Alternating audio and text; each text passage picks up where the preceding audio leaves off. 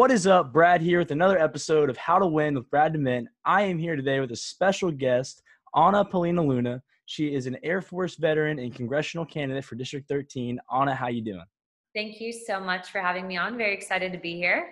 Hey, I'm excited to have you on too. You know, we've uh, we met each other a while back, and we finally got to get on the podcast together. Thank you. So I want to talk about a lot of things. You know, one one interesting thing about you, Anna, is your story. And uh, I want to talk a little bit, you know, go right into what are some obstacles that you've had to overcome in your life and on your journey, and how'd you overcome them? So I think, you know, when people look at me, they obviously, I, you know, it's just human nature to kind of just automatically judge someone, right? Like we all do it subconsciously, whether we want to or not. Um, when people look at me, I think they think I'm, you know, that typical chick that hangs out at a Starbucks in yoga pants and Ugg boots, but that's like the farthest thing from the truth you know um, the reason i had to join the military is because I, I knew i wanted to go to school but i had no money to do it and my family was really at the point where i think from the time i was about 15 on i was pretty much on my own um, i actually moved out my senior in high school i had my own apartment and I'd been working full time while I was going to school. And so I had basically been over at a house party and I heard two guys talking, and they were Marines over at Camp Pendleton. Um, I'm originally from California, and they said, Hey, you know, I'm starting classes on Monday.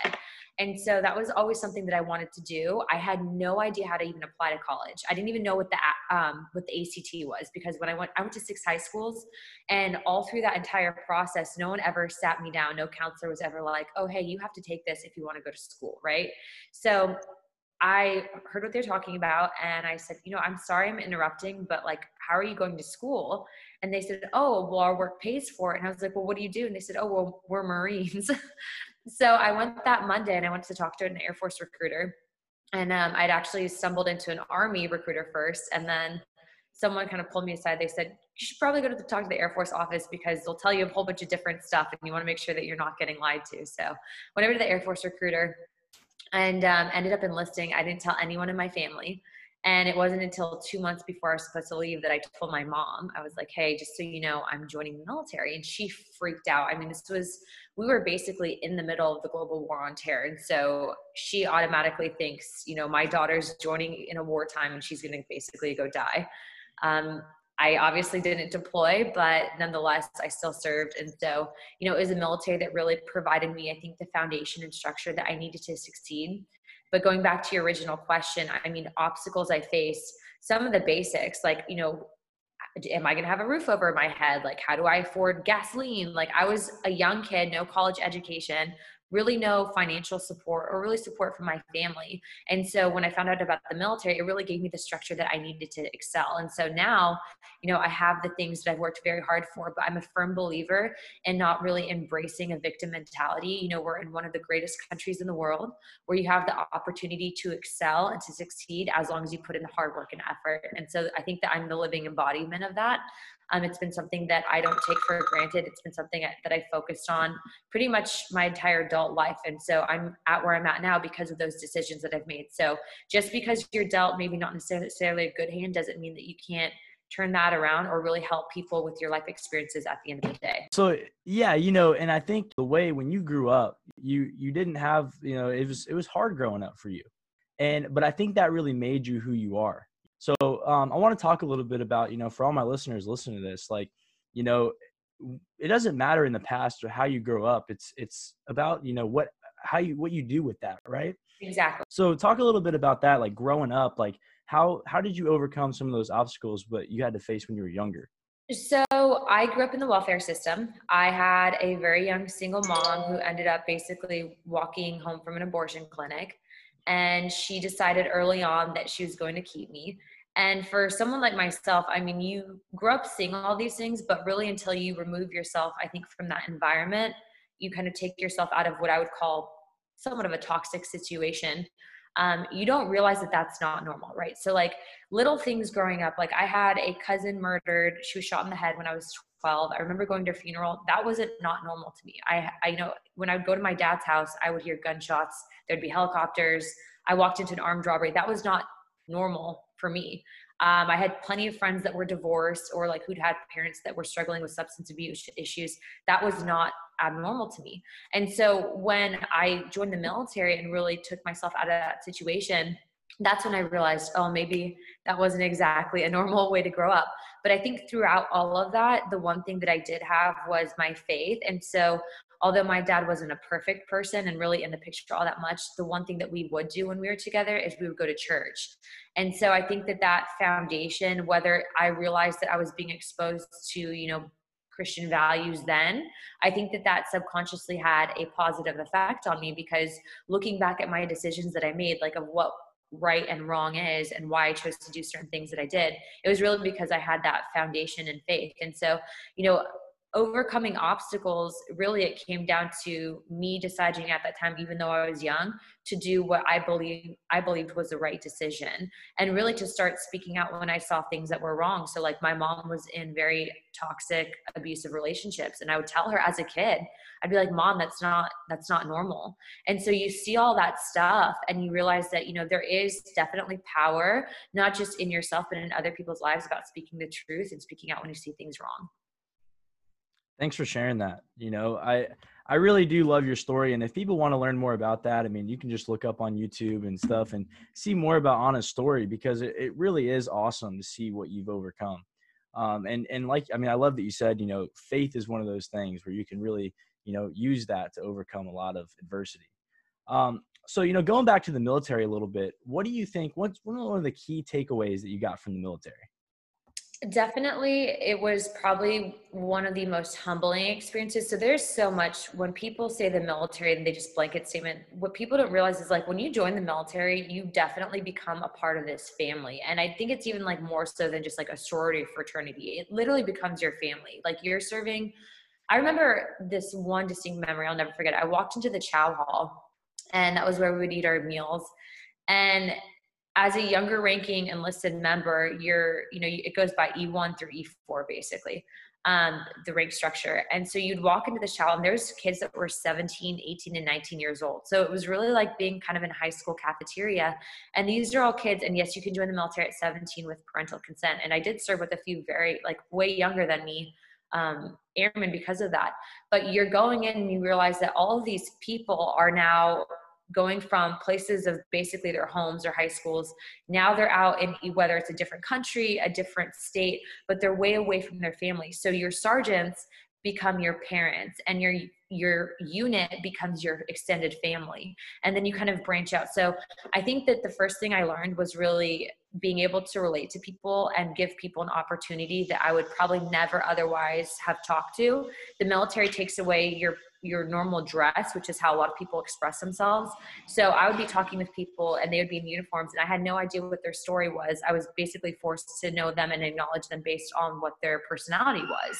And so that to me coming from somewhere like Los Angeles, coming from places where I saw a lot of gang violence, especially between like the black and the Hispanic community, um, that was a very very humbling experience i mean you're literally dealing with people that you probably would have never expected yourself to hang out with in the first place. And so that was the first one. The second thing I learned was that, again, hard work pays off.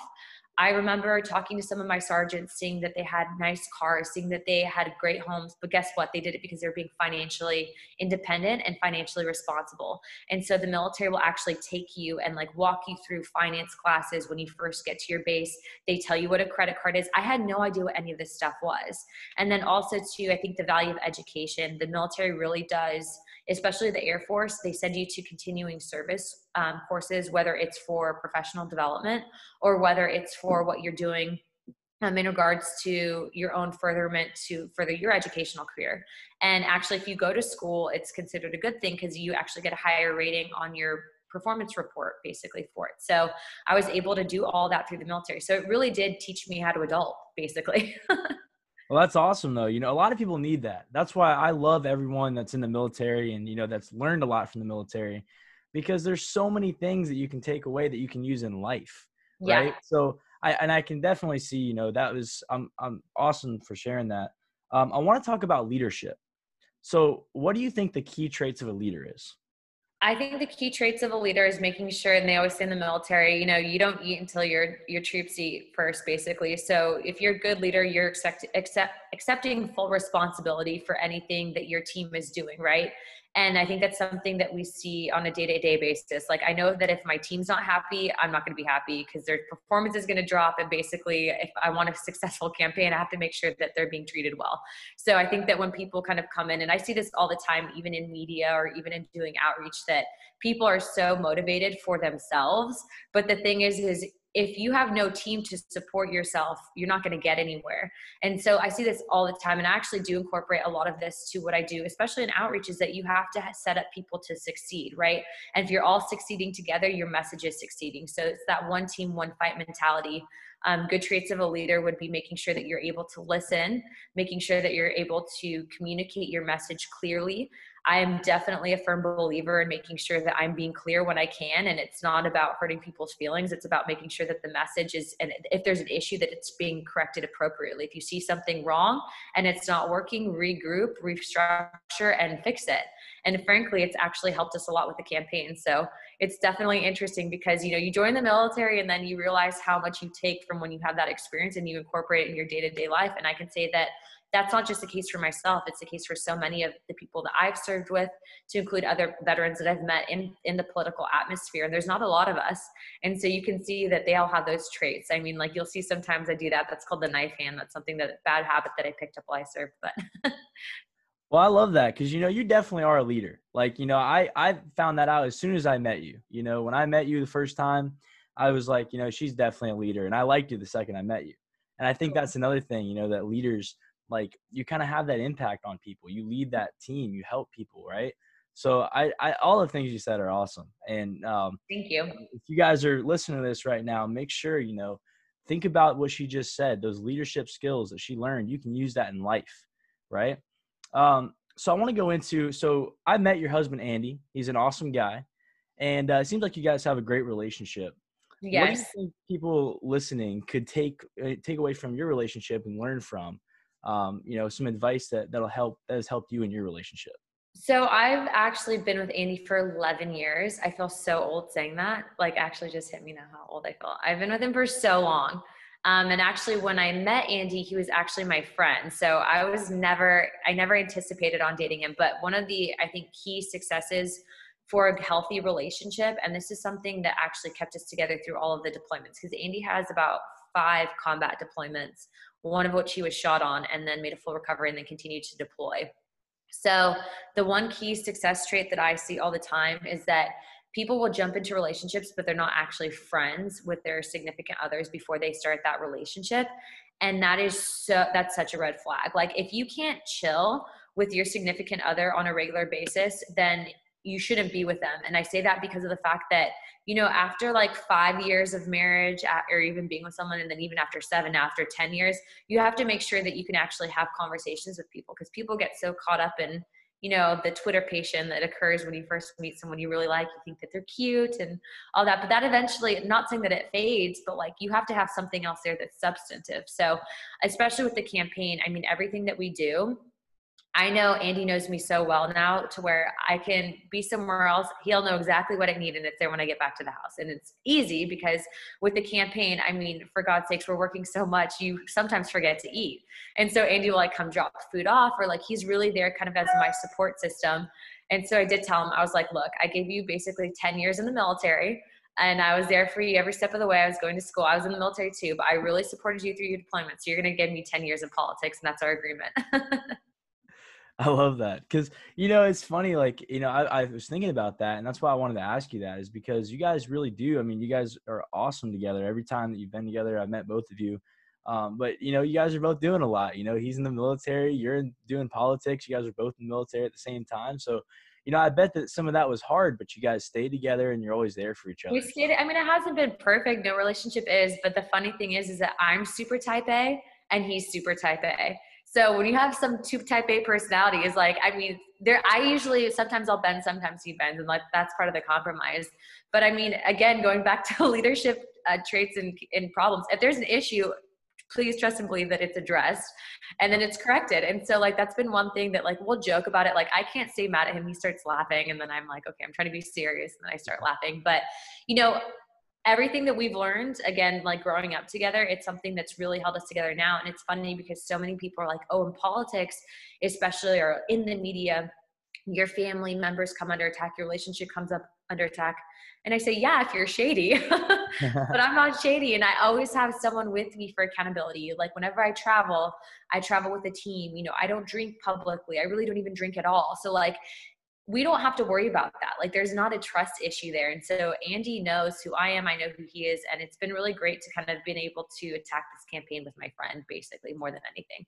That's awesome. I love that, you know, you just, you guys are friends. And that's what I think that's the key right there. If you're listening to this, guys, you know, in a relationship, just become friends. I mean, that's, that's your friend. And really, if you end up getting married, that's your friend for, for yeah. life, hopefully, you know? So that's, that's awesome, Anna. Thanks for sharing that um, I want to jump into gratefulness, right? So, like, being grateful is something that I'm really passionate about. Uh, when I wake up in the morning, the first thing I always do is think about what I'm grateful for. Um, I want to, you know, I want to know why you think it's so important to be grateful. I think because there's, you know, everything that you have in your life, you, I, I think people subconsciously will compare themselves to others. But I mean, I'll, I'll, I'll put an example this way. So I've actually traveled to 25 different countries around the world. And in all 25 of these countries, I've gone to some of the poorest regions in India. And I remember going through India and like literally the slums where like you're talking about people are living in center dividers of dirt, like with like in rags.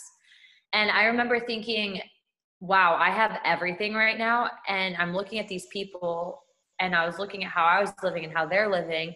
And a lot of these people I realized were super happy, but like mm-hmm. happier than some of the people that I've met that are billionaires. And so I'm looking at this, and that's like the I think the comparison factor that you, if as long as you have good health, there's really nothing else that you should be comparing yourself to because you can't buy good health. That's like really, I think, a true measure of like being grateful for everything that you have.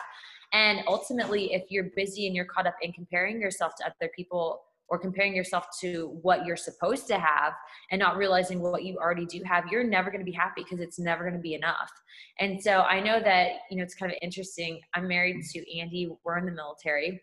And we meet so many people, and they're from all different walks of life. I mean, like you name, I've met like heiresses to like people that started with nothing, kind of similar to me, to, that are like you know mega loaded now.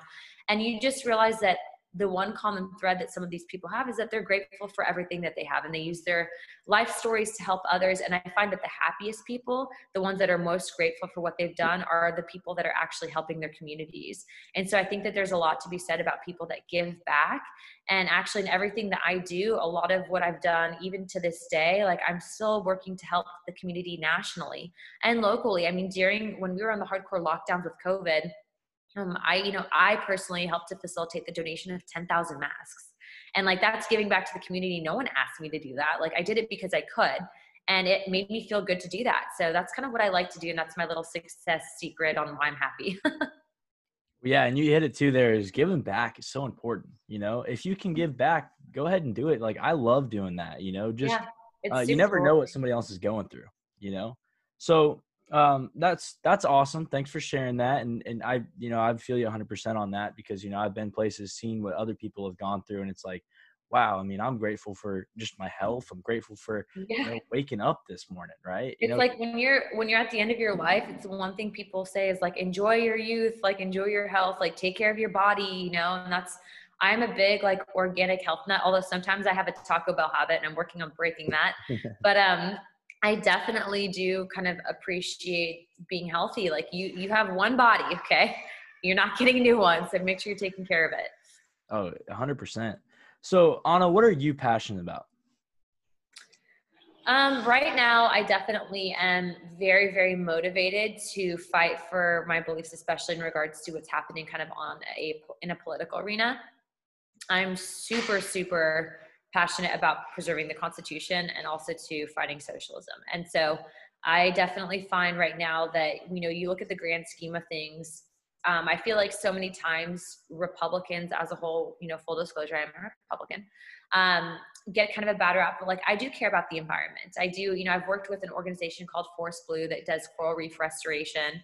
And I do care about animals a lot. And I don't know if you've ever go, like gone to my Instagram or my Facebook, but I have so many animal pictures on there because I genuinely love taking care of those things. So I actually just helped my friend David hand feed a, a parrot that we found that fell out of a tree and it's now flying and we've basically fully rehabilitated it but i think animals are important i think nature is important i think preserving um, ecosystems for future generations are important so i'd have to say that I think that what's important to me overall is just making sure that, you know, we're not so far gone in society that we're really just destroying our home, right? Like I want a better home for everyone, even though I don't agree with them. So that really that's been kind of my objective, not just politically, but in regards to the environment.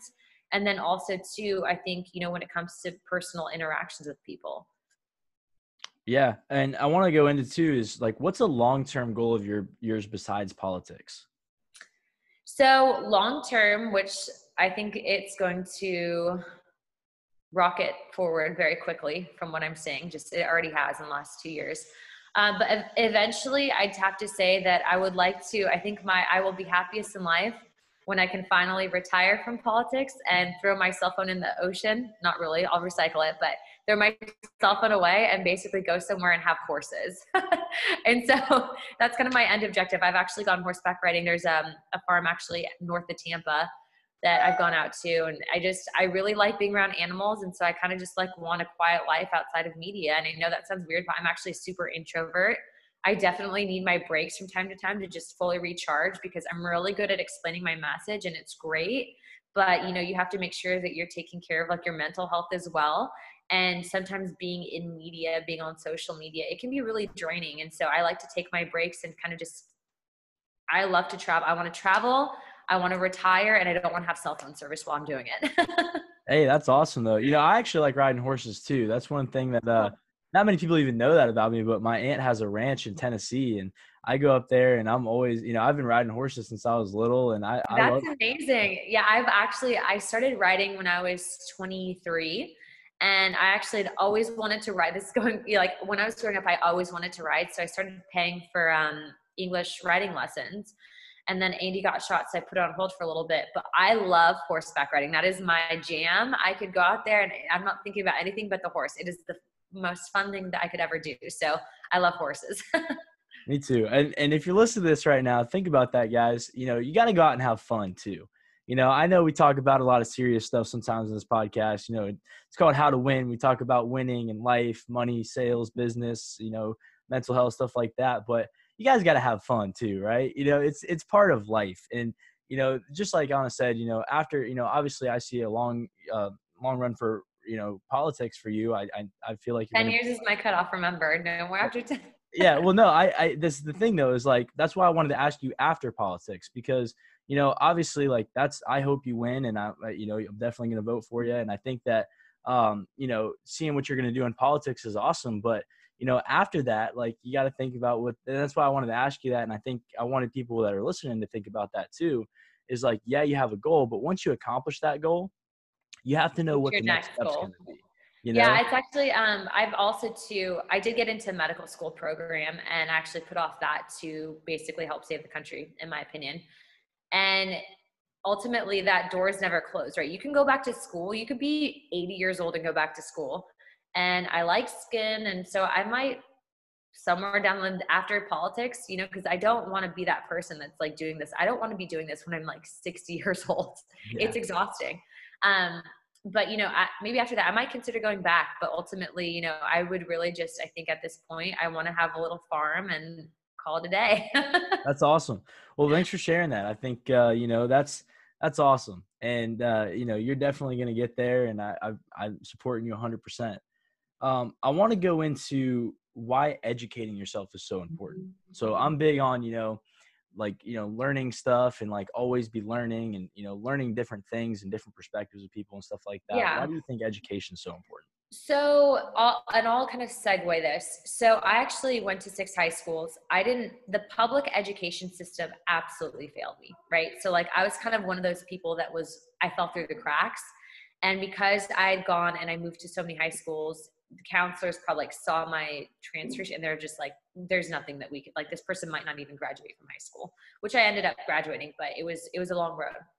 Um for me if it weren't for me joining, taking that choice to join the military and then going to the education office and finding out how to apply to college. I would have never been able to go to college. I would have never earned a STEM degree. And then mm-hmm. after the fact, if I never would have started to look into post traumatic stress disorder, what really happens with the military when people are hurt, I probably wouldn't have been able to help so many of my friends and family that dealt with that after deploying. And if it weren't for those things, I would have never come across human trafficking and I would have never been able to self educate on how big of an issue that is currently in the United States and especially at the, at the border and I would have never probably gotten political. And so, in all of those things, I was taking initiative, even though I didn't know things, even though it seemed like it was this big, intimidating task, right? Like, imagine barely graduating from high school and then saying, You want to become a doctor, and all of the in between.